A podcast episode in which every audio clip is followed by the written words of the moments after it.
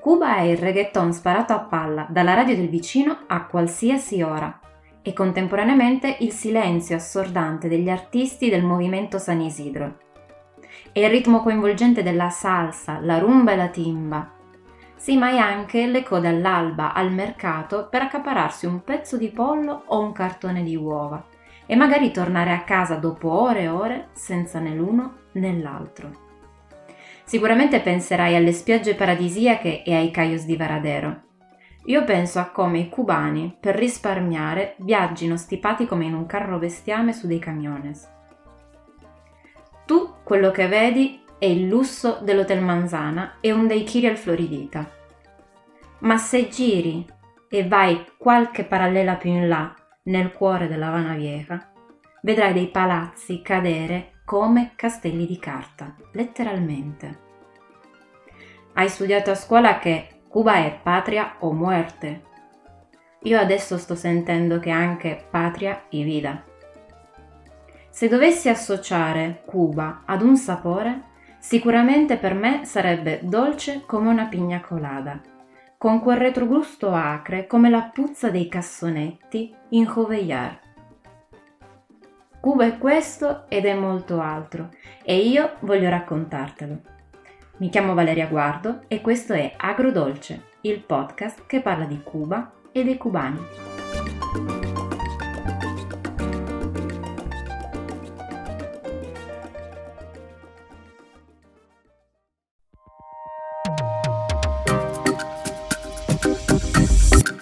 Il 25 settembre di quest'anno Cuba ha approvato tramite un referendum il nuovo codice della famiglia, ovvero un nuovo codice legislativo che regolamenta i rapporti all'interno di un nucleo di persone, siano esse legate da un vincolo di sangue o di matrimonio. La notizia ci arriva in Italia sotto forma di articoli flash dell'ANSA, soprattutto all'indomani delle elezioni che da noi invece hanno portato alla vittoria dell'estrema destra italiana e alla formazione la settimana scorsa di un nuovo governo in netta rottura con i precedenti. Ecco che quindi, almeno in principio, il contrasto fra le due notizie è subito evidente perché da una parte abbiamo una legge che sostituisce una più vecchia e che assicura una serie di diritti fino a poco prima a malapena discussi. E questo stride e anche tanto se ripensiamo invece da noi al clamoroso affossamento di una proposta di legge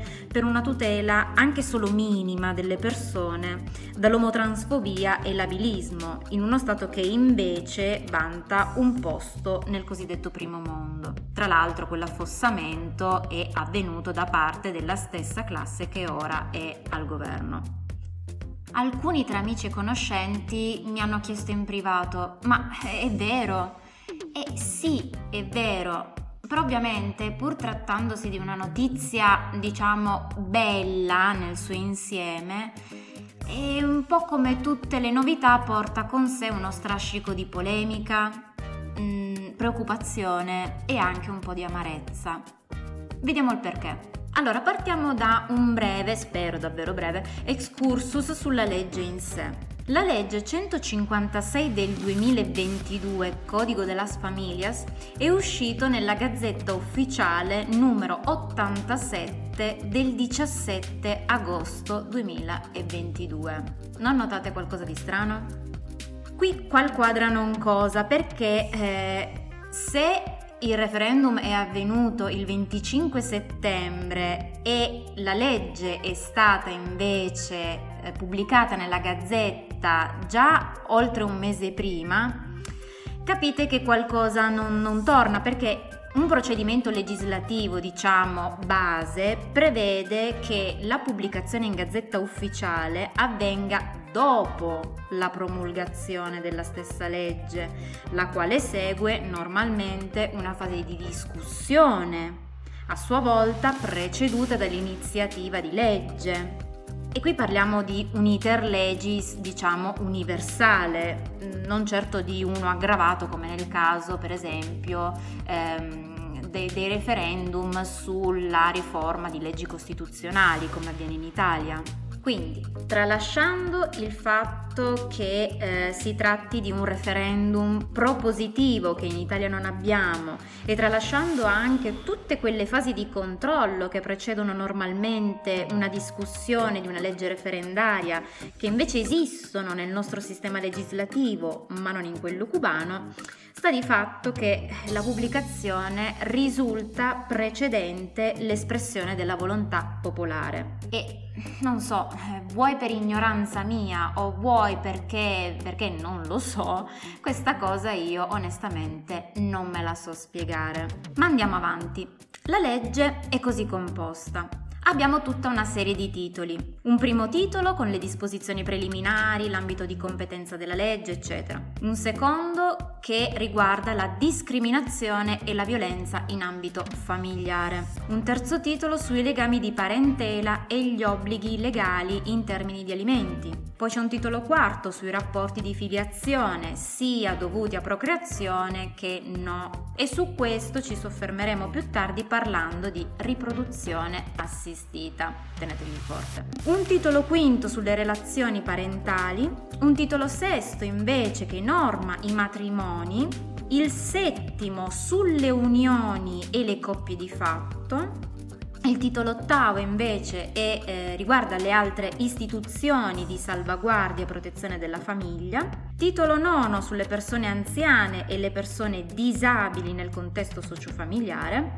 Un titolo decimo invece riguarda la mediazione e la difesa legale familiare. Il titolo 11 invece è il diritto internazionale in merito alla famiglia e questo riguarda soprattutto eh, quelle coppie mh, mm, internazionali, un po, come, un po' come la mia, un po' come succede in tanti casi, tra un cubano, una cubana e altra persona eh, non cubana più ci sono tutta una serie di disposizioni finali e provvisorie per un totale, pensate un po', di 470 articoli, articolo più, articolo meno.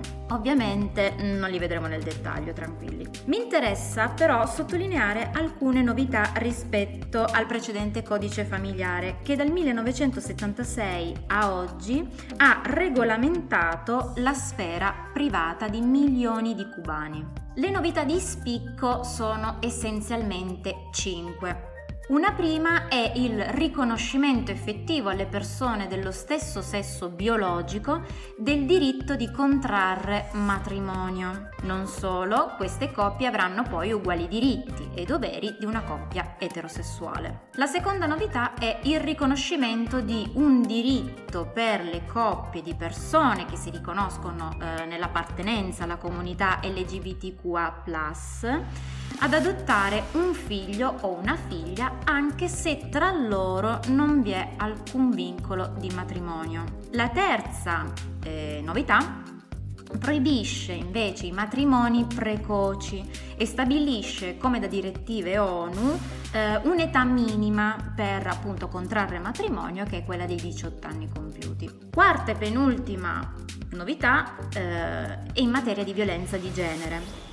Limita infatti la legge eh, la custodia a quei genitori, mh, mm, diciamo, mettiamoli tra virgolette, maltrattanti, cioè quei genitori che ehm, usano violenza nei confronti dei figli, sia che sia violenza fisica, psicologica, verbale e quant'altro, e li obbliga a passare ai figli eh, gli alimenti, quindi in sostanza quello che succede anche qui, eh, un tot mensile da uh, devolvere ai figli perché questi possano mantenersi, nutrirsi, vestirsi, eccetera. Quinta e ultima per il momento eh, novità, per il momento perché ovviamente non sono riuscita a eh, analizzare nel dettaglio tutto il codice perché era veramente veramente lungo, ma insomma, eh, quinta e ultima novità è che si permetterà la procreazione attraverso ventre in affitto e qui mettete le doppie e le triple virgolette su ventre in affitto perché in realtà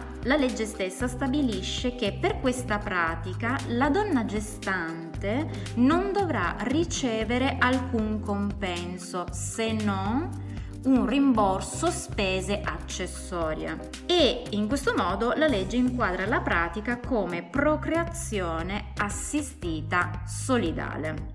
Partiamo da quest'ultimo punto per vedere poi quali sono effettivamente le polemiche che si sono create attorno a questo nuovo codice della famiglia.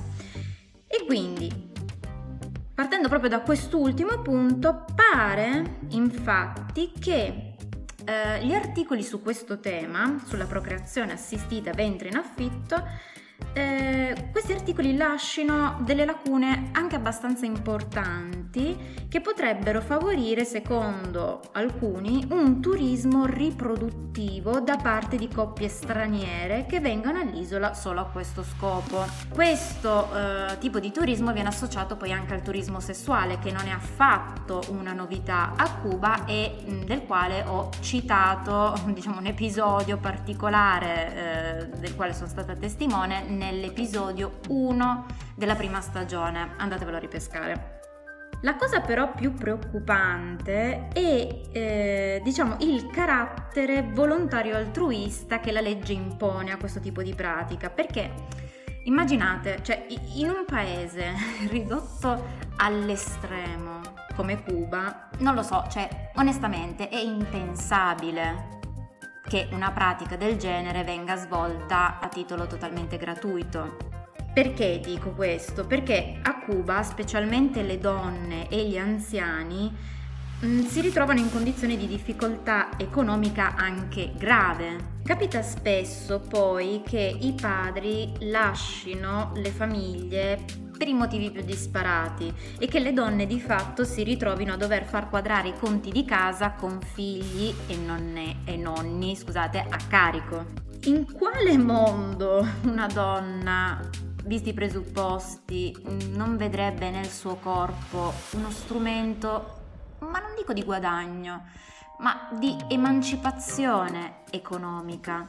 Ma soprattutto, in quale mondo una donna passerebbe mai per una gestazione con tutto quello che comporta e io non ne so niente, lo dico, però insomma ne ho viste, ne ho sentite. E, cioè, quale donna passerebbe per una gravidanza senza pensare comunque di ricavarci un minimo? Su questo tema c'è poi anche tutta una questione, una polemica sui termini entro i quali la gestante può o non può pentirsi e quindi rinunciare o meno alla filiazione del nascituro, ma mm, insomma l'avete capito, eh, non ho le competenze per affrontare questo aspetto, quindi lo lasciamo lì. Un'altra grande polemica invece si è aperta sulla questione dei diritti diritti delle coppie e, e le persone queer, cioè le, le persone gay, lesbiche, trans, eccetera.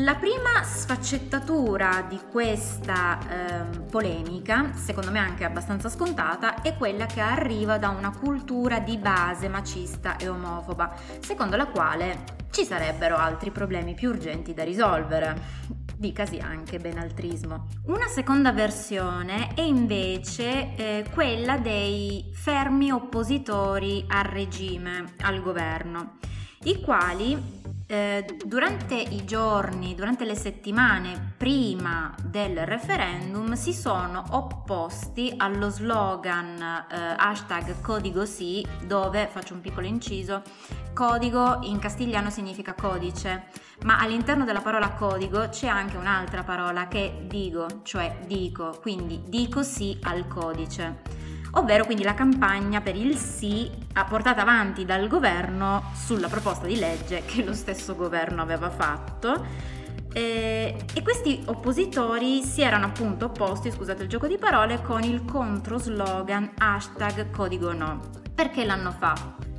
Il motivo di base era eh, creare una volta per tutte un'opposizione alle iniziative di governo che, essendo basato su un partito unico, di fatto una vera opposizione non la contempla. La terza e secondo me la più pensata, oltre che la più sofferta sfaccettatura a questa opposizione, ed è anche l'ultima che vedremo, arriva, non ve lo aspettereste mai, proprio da alcuni tra i maggiori esponenti ed attivisti della comunità LGBTQA.